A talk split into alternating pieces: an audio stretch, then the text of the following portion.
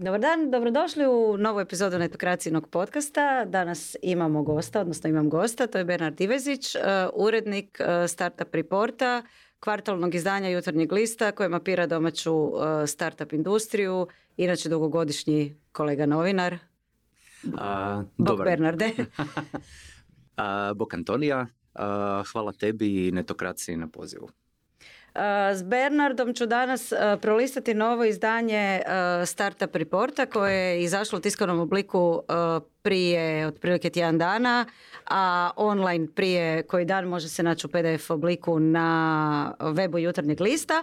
Samo prije toga da podsjetim, uh, naravno, uh, pretplatite se na Netokracijim podcast na YouTube kako ne biste propustili niti jednu novu epizodu ili na, na zapratite na audio platformama na kojima slušate svoje podcaste.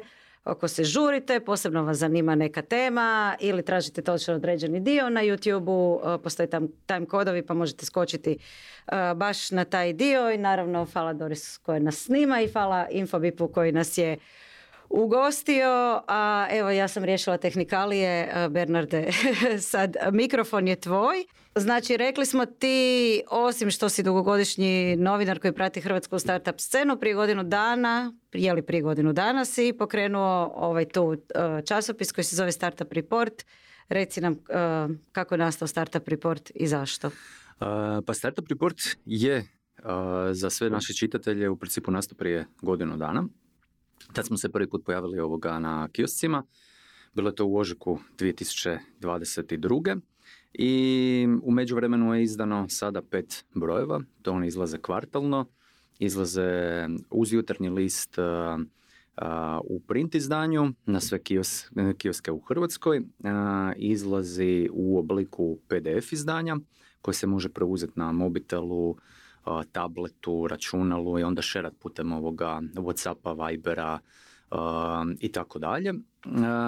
I izlazi na webu gdje, gdje u principu ovoga i malo aktivnije pratimo još u međuvremenu što se sve događa ovoga na startup sceni. Web se nalazi u okviru jutarnjeg lista, odnosno u okviru rubrike Novac na jutarnjem listu. A, ono što Uh, ono što niste ovoga mogli primijetiti je da zapravo Startup Report uh, se stvara zapravo već jedno dvije i pol godine. Ok.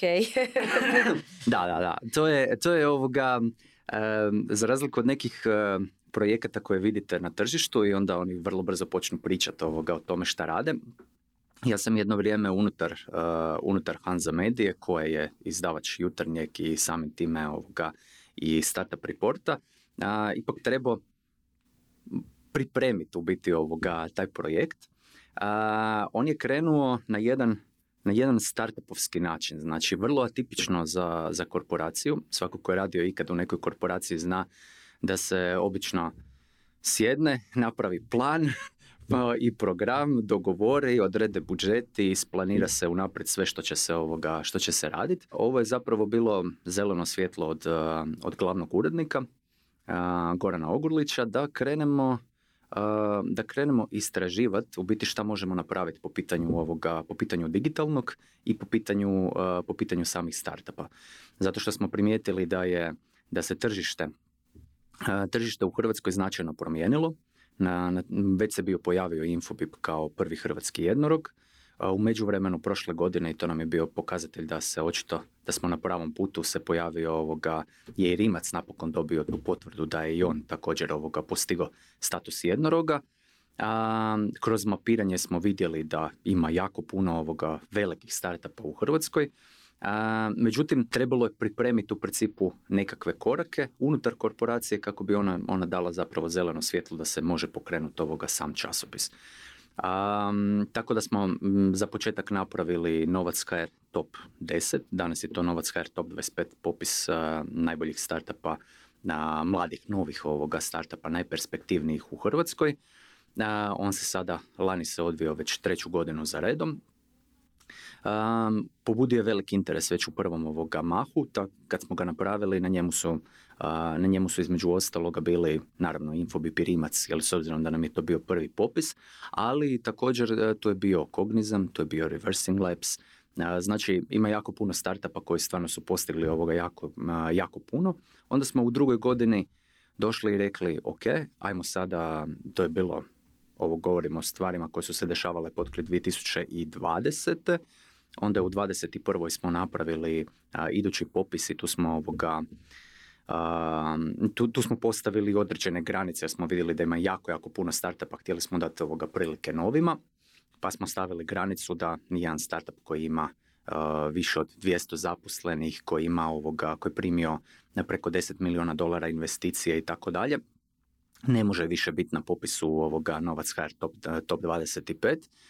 A, I to nam je pokazalo zapravo kroz različite te male projekte, mi smo zapravo ispitivali, ispitivali tržište. Imali smo poput nekih naših isprobavanja MVP-a različitih e, i e, gdje smo testirali e, i interes samih čitatelja i interes samih oglašivača. Ili jedno i drugo je važno da bi na kraju časopis mogao izaći na tržište. To me jako zanima, to ću te poslije pitati. Znači, u principu shvatio si da je tržište, startup tržište dovoljno zrelo, da postoji neka specijalizirana publikacija, da postoji rupa jer niko o tome ne piše sustavno i ovaj, odlučio tu rupu uh, popuniti sa startup reportom i naravno takvi reporti postoje na, na drugim zapadnim tržištima, obično ih izrađuju ili visi fondovi ili neki mediji, uh, ovo je prvi.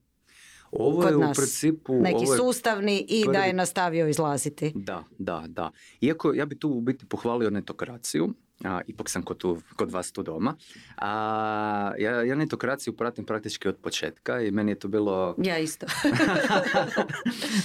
I meni je to bilo onako, bilo mi je inspiracija. Ja sam 20, preko 20 godina u IT novinarstvu u telekomima, IT novinarstvu, općenito tehnologiji. Uvijek me interesirala ona biznis strana tako kad je Brezak Brkan u biti pokrenuo netokraciju, to mi je bilo fenomenalno. Onako, na, napokon se priča o nekim mladim novim biznisima, kako je u biti ovoga se pojavljuju vani. Napokon nešto novo, ovoga, nešto raste i tako dalje. I jako mi je drago da je jedan takav medij u principu napravio exit koji se desio ovoga, koji se desio lani. Tako da to mi je bilo onako, to mi je bio jako, to, to je bio jedan jako dobar signal i za nas isto kad smo, ovoga, kad smo krenuli sa reportom. A ono što vidim različito je to što je, to što je u principu svi ti pokušaj koji se rade kod nas praćenja i općenito animiranja ovoga startup scene su iznimno nišni.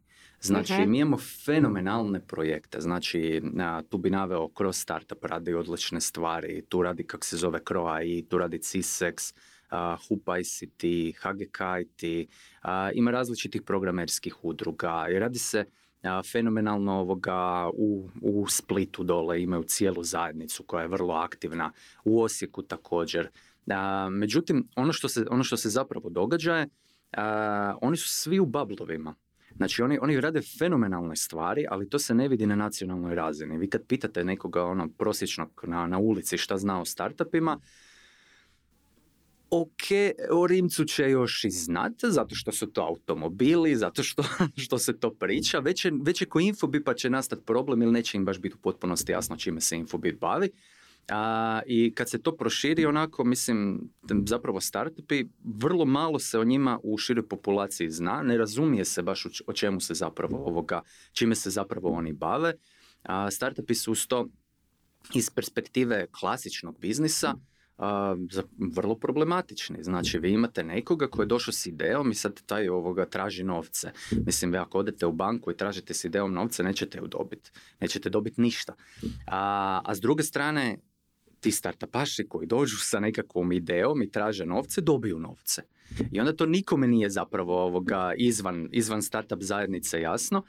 A i sama zajednica, kako je u Bablovima, neki dijelovi jako dobro surađuju, neki dijelovi recimo bi trebalo malo ih potaknuti ovoga na suradnju. I ono gdje smo mi vidjeli priliku je zapravo da napravimo prvu mainstream publikaciju u Hrvatskoj koja, koja je znači vezana za jedan veliki medij koji je poput nosača aviona koji je ujedno i najugledniji medij kako se zove u Hrvatskoj, to je jutarnji list i onda da se naslonimo u biti sa tim jednim specijaliziranim sadržajem koji pomaže startup zajednici da se znači okupi, da komunicira, da razmeni ideje, da to proširi ovoga u širu javnost i da se to nasloni na jutarnji list kako bi se onda povećao u principu ovoga dosad. Super. I to se pokazuje kao jako dobar ovoga jako dobar Super, sad ću te kratko samo pitati kako je prošla ta prva godina i zanima me ovaj, pogotovo ona biznis strana, odnosno kako je prošlo kod oglašivača uh, i, ovaj, kako si njih uvjerio da se oglašavaju u publikaciji uh, koja piše o startupima, a onda možemo kratko prelistati novi broj i komentirati uh, kako izgleda hrvatska startup scena danas. Dopače. Znači što se tiče, što se tiče samog reporta, ja sam u biti jako zadovoljan. Znači, kako smo krenuli startupovski, ja nisam od kuće dobio nikakav, nikakve KPI-eve koje bi baš trebao zadovoljiti. Nego je bilo, idemo probat, vidjet ćemo kako se to ovoga razvija. Ono što se pokazalo je da je u principu, da je magazin samoodrživ, recimo to tako. A o konkretnim rezultatima baš ne mogu pričati, ali mogu reći da je prilično uspješan, znači ono što se tiče što se tiče i sa strane čitatelja i što, što se tiče sa strane oglašivača. Jednostavno zbog toga, i kao što to danas vidimo u krajnjoj liniji, ovdje se nalazimo u prostoru od Infobipa, mislim, nikla je cijela, cijela jedna kultura ovoga u, u što, se tiče, što se tiče biznisa koja je pokazala da, da tu zapravo ima i talenata i mogućnosti i novca. Tako da što se tiče nekakvog, što se tiče biznis strane, tu, tu je situacija ovoga jako dobra. Međutim, ja bih ja bi rekao, um, ja sam si postavio određene ciljeve po pitanju čitatelja. I mogu reći da sam iznimno zadovoljan zato što smo ih uh, prošle godine probili za 50%. Aj, super. Tako da, tako da to, je, to je ono što mi je, s čim sam u principu najzadovoljniji. A mislim da onda, mislim da onda one, s one druge strane, jer budemo realni, danas, danas u biti model funkcioniranja medija općenito je u biti da se financiraju od oglašavanja. Oglašivači su to prepoznali. Jednim dijelom i zbog toga što je to vezano za jutarnji list, pa je tu onda veliki, ovoga, veliki doseg. Drugim dijelom zato što je to sadržaj koji je vrlo u ovom trenutku seksi.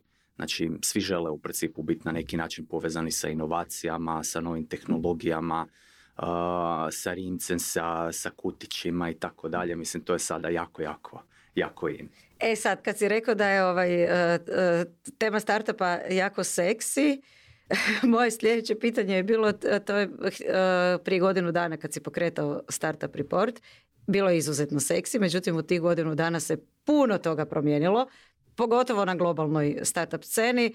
Znači, evo, dok ovo snimamo, meni se čini da globalna startup scena izgleda kao bojno polje i da ono samo iz mjeseca u mjesec e, e, se događaju nekakve bitke i, i izbjegavaju krize. Trenutno e, traje ona zvana propast Silicon Valley Banka koje su novce držali mnogi visi fondovi i startupi i sad je pitanje hoće li imati ovaj, za plaće i hoće li imati za investicije. Kako je se tebi čini, s obzirom da se ipak baviš mapiranjem hrvatskoj startup industrije, kako je stanje u Hrvatskoj i jesu li startupi još uvijek seksi? Aha, pa ja mislim da jesu. Ja mislim da u principu ono pravo vrijeme za startupe zapravo tek dolazi.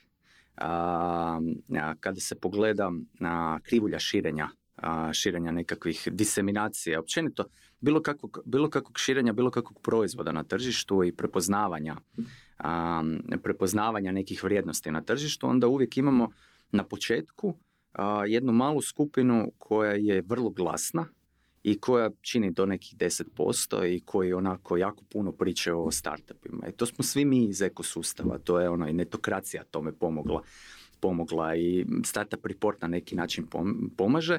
Međutim, kad gledamo šta, se, šta nas u principu slijedi, a, većina gospodarstva ne funkcionira poput startupa. Znači većina gospodarstva, gospodarstva inovacije ili stvara unutar kompanije a, ili ih ne stvara ili kupuje u principu još uvijek samo gotove proizvode ovoga na tržištu koje je već netko negdje isprobao zajedno s poslovnim modelima, sa svim i onda su samo primjene i tako dalje.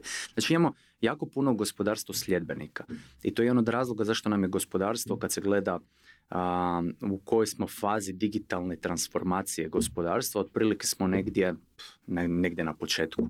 Trebali bi biti trebali bi biti ovoga u četvrtoj industrijskoj revoluciji, mi smo negdje između prve i druge kad se rade ovoga, kad se rade mapiranja. Znači to je, strašno smo, imamo jako puno dobrih primjera, ali generalno gospodarstvo u Hrvatskoj je u tom smislu jako zaostalo. I ono što nam zapravo slijedi je prenošenje te dobre prakse iz zapadnih zemalja u Hrvatsku i to je ono što će se dogoditi u idućim, ovoga, u idućim godinama. A, mi već danas vidimo da su određene velike kompanije kod nas počele surađivati sa startupima. A razlog zašto je? Zato što oni imaju gotove proizvode. Ti proizvodi funkcioniraju na tržištu. Znači uspjeli su nešto napraviti što vi možete konkretno uzeti, primijeniti i poboljšati svoje, ovoga, svoje poslovanje. A, takvih primjera ima jako puno vani. Vani je to potpuno nešto normalno. A, osim što na taj način možete na neki način uvesti inovacije u svoje poslovanje i unaprijediti ovoga biznis. To također možete napraviti tako da sami krenete s razvojem nekog proizvoda, ali onda skupo vam je možda imati kompletan razvoj kod sebe, uzet ćete nekakav outsourcing. Mi već vidimo, znači to je već neko vrijeme kod nas ovoga prisutno, postoje softverske firme koje nude različite mogućnosti ovoga outsourcinga. Međutim, a, vani uz te softverske firme također outsourcing traže, traži se i od startupa. Znači, zajedno sa njima se stvaraju nekakvi ovoga nekakve nove vrijednosti. Znači stvara se cijeli jedan novi ekosustav u Hrvatskoj koji do sada nije bio tipičan, niti po, niti po imenima koja su uključena, niti po tehnologijama, ali niti po nekakvim biznis procedurama, načinima rada kako se ovoga to kod nas do sada radilo. I to je ono što će se izmijeniti u idućih, u idućih par godina. I te, te promjene kompanije kod nas mogu im se opirat, ali će svejedno doći.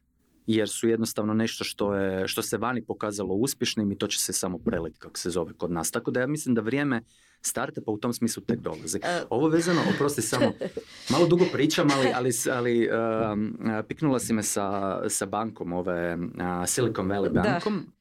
Silicon Valley Bank će biti jako velika ovoga, jako velika priča. Mi smo sada u biti u vikendu, odnosno na početku tjedna, vikend nakon što se saznalo da je Silicon Valley Bank propao.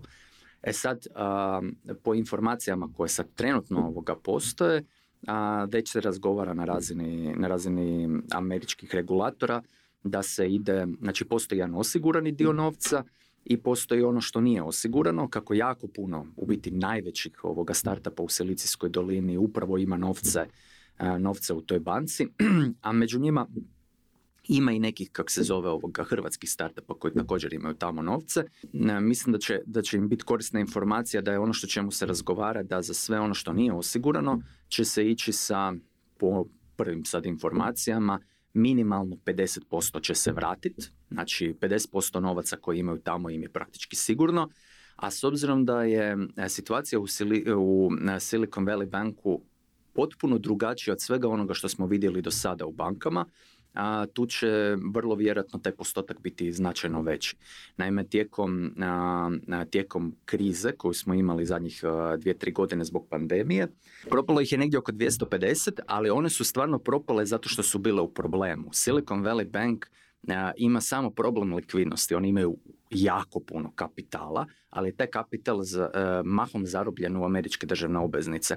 I stvar je u tome da ta banka nije izgubila novce, nego ih samo odjedanputa ne može isplatiti, jer je ovo prvi bank run koji se dogodio u digitalnoj eri. To je inače bilo tipično za nekad, ali danas je to potpuno nevjerojatno jer se misle da su ulagači u banku puno bolje informirani. A izgleda da ih se uspjelo na neki način, kako se zove ovoga, dezinformirati. Recimo, to je prvi, prvi nekakav utisak o tome. Dobro, sviđa mi se tvoj optimizam kad ovaj, prognoziraš hrvatsku startup scenu. Jedan ovaj, također ugledni izvještaj što se tiče stanja na startup sceni State of European Tech Atomikov je otkrio Hrvatsku, odnosno ispalo da je Hrvatska privukla osjetno više investicija u 2022. u odnosu na sve druge europske startupe koji su privukli manje i čini mi se, meni se čini, slažem se s tobom da ovaj, budućnost, budućnosti ima. Čini mi se da europski ulagači tek sad otkrivaju Hrvatsku i ovu regiju. Svejedno, prema ovom izvještaju iz novog broja, doslovno kažeš u naslovu da su investicije rekordno pale. Kako ti se čini, evo ti si razgovarao i sa startupima i, i investitorima, kakvo je stanje na terenu i kakvo je raspoloženje? Ok, pa evo pokazat ću samo, samo ovoga, ovo. Ovo je inače nešto s čim sam jako, jako ponosan. I to je rezultat činjenice da je Ovdje vjerojatno ne možete vidjeti sve te ljude, ali to je izvješće koje, ovoga, koje mi radimo, koje zapravo pokazuje kako se kreću investicije u hrvatske startupe po kvartalima. i mi radimo sa cijelim timom ljudi koji dolaze iz svih onih bablova o kojima sam pričao. To su znači top stručnjaci, ne znam, iz startupa koji prate kak se zove umjetnu inteligenciju, iz onih koji prate gaming, iz onih koji kak se zove ovoga, iz različitih ovoga inkubatora, iz e, visijeva koji ulažu kod nas i tako dalje. I svi oni zajednički u biti soportaju ovo izvješće sa svojim podacima. I stoga mogu reći da u biti mi imamo najbrže i najrelevantnije podatke o tome kako se kreću investicije u hrvatske startupe. I to mi, to mi u neku ruku daje mogućnost da imam upravo taj optimizam. Jer ono što se pokazalo u prošloj godini je kada su svi u drugom kvartalu počeli pričati da je u biti počela, počeo rat u Ukrajini, da su se investitori masovno ovoga uplašili bilo kakvih investicija i tako dalje. Mi smo u tom kvartalu imali 723 milijuna ovoga dolara investicija.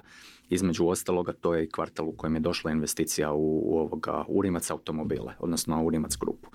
Tako da kvartal prije toga, znači u prvom kvartalu prošle godine bilo je 167 milijuna dolara investicija, u trećem kvartalu 67, sad u zadnjem kvartalu 27.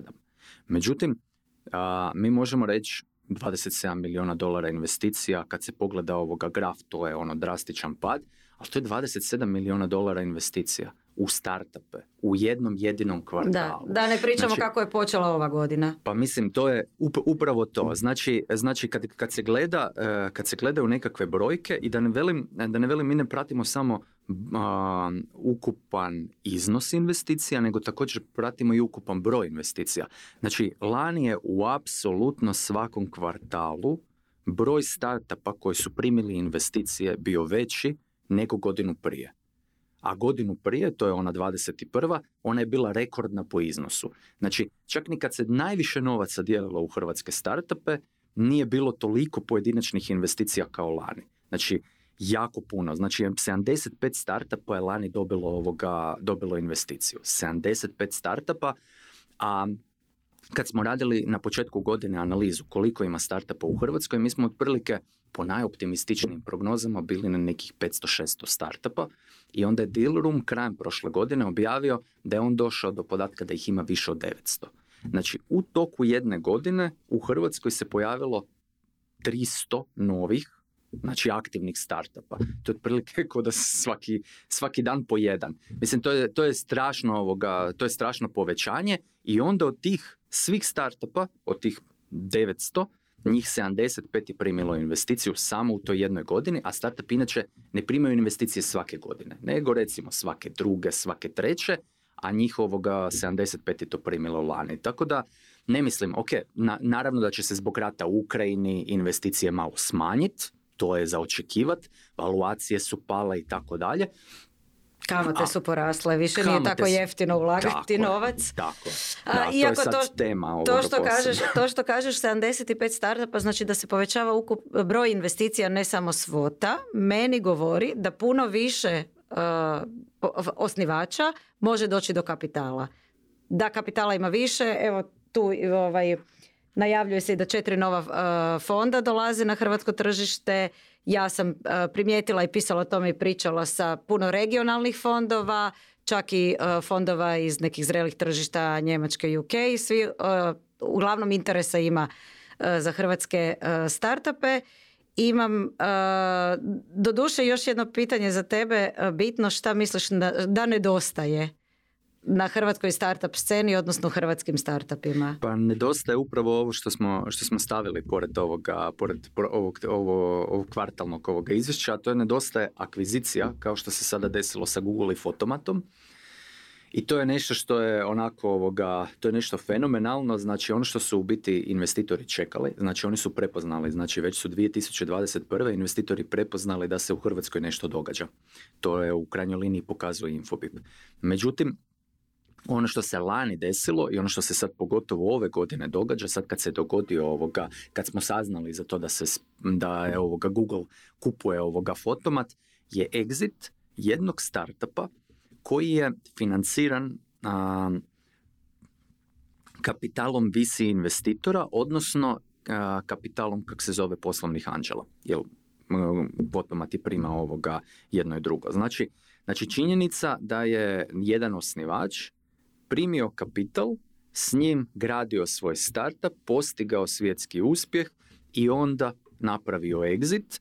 To je klasična priča iz Silicijske doline. Znači u, cijelosti, od početka do kraja i činjenica da se sada raspravlja u ekosustavu da je to između 220 i 550 milijuna ovoga dolara vrijedan posao je u biti nešto što nas stavlja sada na mapu i to na način da u godinama koje slijede sa te mape više nećemo otići. Jer Atomico nas je bio stavio na mapu 2017 kad je po prvi puta uopće kad smo ovoga, kad, kad je bio mapirao ovoga europsko tržište onda je zaključio da smo između 2012. i 2016. imali 100 milijuna dolara investicija da smo primili, pa ni sami nismo mogli vjerovati ovoga da se to dogodilo.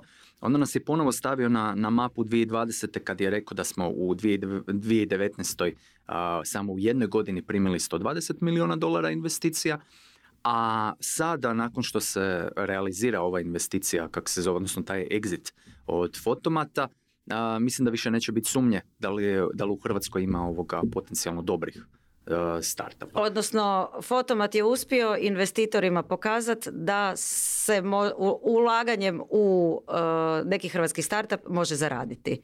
Mislim, investitore nije briga to što je Damir Sabol gradio, nego on je primio od njih investiciju i uspio je napraviti takav exit koji vjerojatno njima osigurao vrlo dobar povrat, što je signal da se u hrvatske startupe isplati ulagat. To, jako, to si jako dobro primijetio. Jer to prvi je zapravo veliki uh, exit uh, biznisa koji je financiran sa vis, visi novcima. imali smo, imali smo exite sjajne, ali to su više manje bili ovaj, bootstrapani biznisi ili agencijski modeli poslovanja. Ovo je zapravo prvi put da, eto, signal ulagačima da se može napraviti exit sa hrvatskim startupom i onda u tom ovaj, tonu što ti misliš kakva će biti 2023. godina za hrvatske startupe? A joj.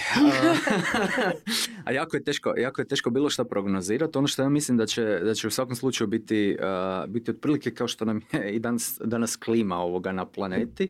A, bit će malo toplije nego što je bilo i, ovoga, i u svakom godišnjem dobu ćemo zapravo imati neke ekstreme koje uopće nećemo moći predvidjeti jer je to, jer je to izgleda postao ovoga standard. Znači, jednostavno imamo nekakve situacije koje je jako teško ovoga predvidjeti. Znači ja mislim da će, ja mislim da za startupe u Hrvatskoj, kao što kažem, vrijeme, vrijeme tek dolazi. Znači ovdje ima jako, jako, jako puno potencijala, ima talenata, ima ljudi koji žele u principu graditi ovoga globalne biznise i mislim da u tom smislu onako nema, nema ovoga straha da će se dalje, da će se ekosustav dalje razvijati. Ono što nam je do sad falilo je, su novci.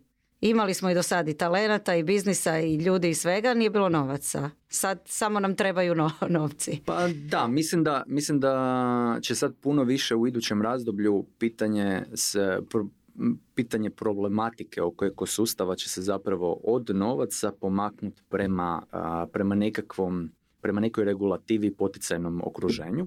Znači, počet će se puno više pričati recimo o ESOP-u, a, Odnosno tako dva, takozvanom radničkom udjeličarstvu. Da, radničkom, udjeli, radničkom dioničarstvu i recimo smiješno je, znači, znači potpuno je smiješno da mi u zemlji u kojoj toliko pričamo o tome da nam je jako važna su nam prava radnika, znači jako su nam važna prava radnika, a u isto to vrijeme kada, kada netko ko gradi startup želi tim radnicima dat, uh, dat udio u svojoj firmi, kako bi na kraju, kao što je to napravio ovoga Damir Sabol, mogu podijeliti taj uspjeh ovoga sa ljudima koji rade ovoga na, na tom proizvodu, onda on to ne može napraviti.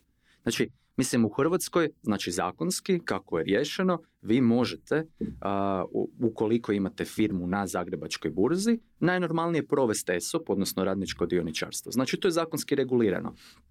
Ali, ali ako to želite napraviti u DOO, a takva je većina ovoga startupa, jer one nisu naveli na, u, u razmjeru, kak se zove, jednog, uh, jednog DD-a, onda u tom slučaju oni to ne mogu napraviti. Mislim, Odnosno, postoji nekakva siva zona kao svako nešto nešto pokušava i tako dalje, ali zapravo Odnosno, kako su meni objasnili pravnici, mogu, ali jako, jako, jako teško i komplicirano i onda većina odluči ne trošiti energiju i vrijeme na to, jer nemaju viška energije i radne snage startupi, nego to naprave preko neke svoje londonske firme tako je, e, znači, e, znači kad se kaže e, vrijeme i trud, to je jednako novac. Znači za startup je to ekstremno skupo. I sad ako vi imate, ako imate situaciju da je vama ekstremno skupo napraviti nešto, pogotovo kao startup, vi to nećete raditi. Odnosno, nećete to raditi u Hrvatskoj. Znači mi u ovom broju imamo, krenuli smo sa rubrikom ESOP, imat ćemo sva četiri ovoga broja, ali mislim da je to ekstremno važno za ekosustav.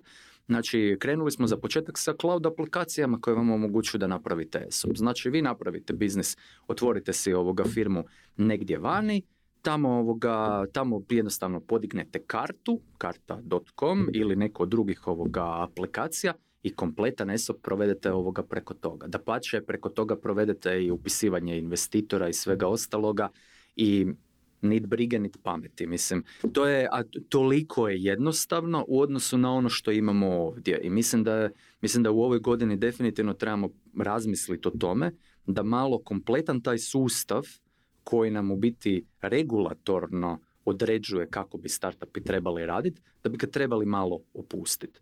I po pitanju radničkog dioničarstva, i po pitanju ovoga, i po pitanju sudskog registra i tako dalje, ali to su sad neka pitanja koja lagano postaju ona ključna pitanja koja zapravo guše određene stvari u ekosustavu. Dobro, znači došli smo do toga. Jesmo, da, da. A to je sad puno više, puno više onako to je e, teška briga, ali je puno slađa od one koja je bila prije dvije, tri godine kad, kad zapravo nije bilo kapitala na tržištu. Da, hvala ti što si bio gost u e, našem podcastu, hvala vama na gledanju i slušanju, još jednom podsjetnik, pretplatite se na YouTube-u, zapratite nas na audio aplikacijama za podcaste, svak slobodno komentirajte, recite šta mislite i gledajte nas i, i slušajte u sljedećoj epizodi.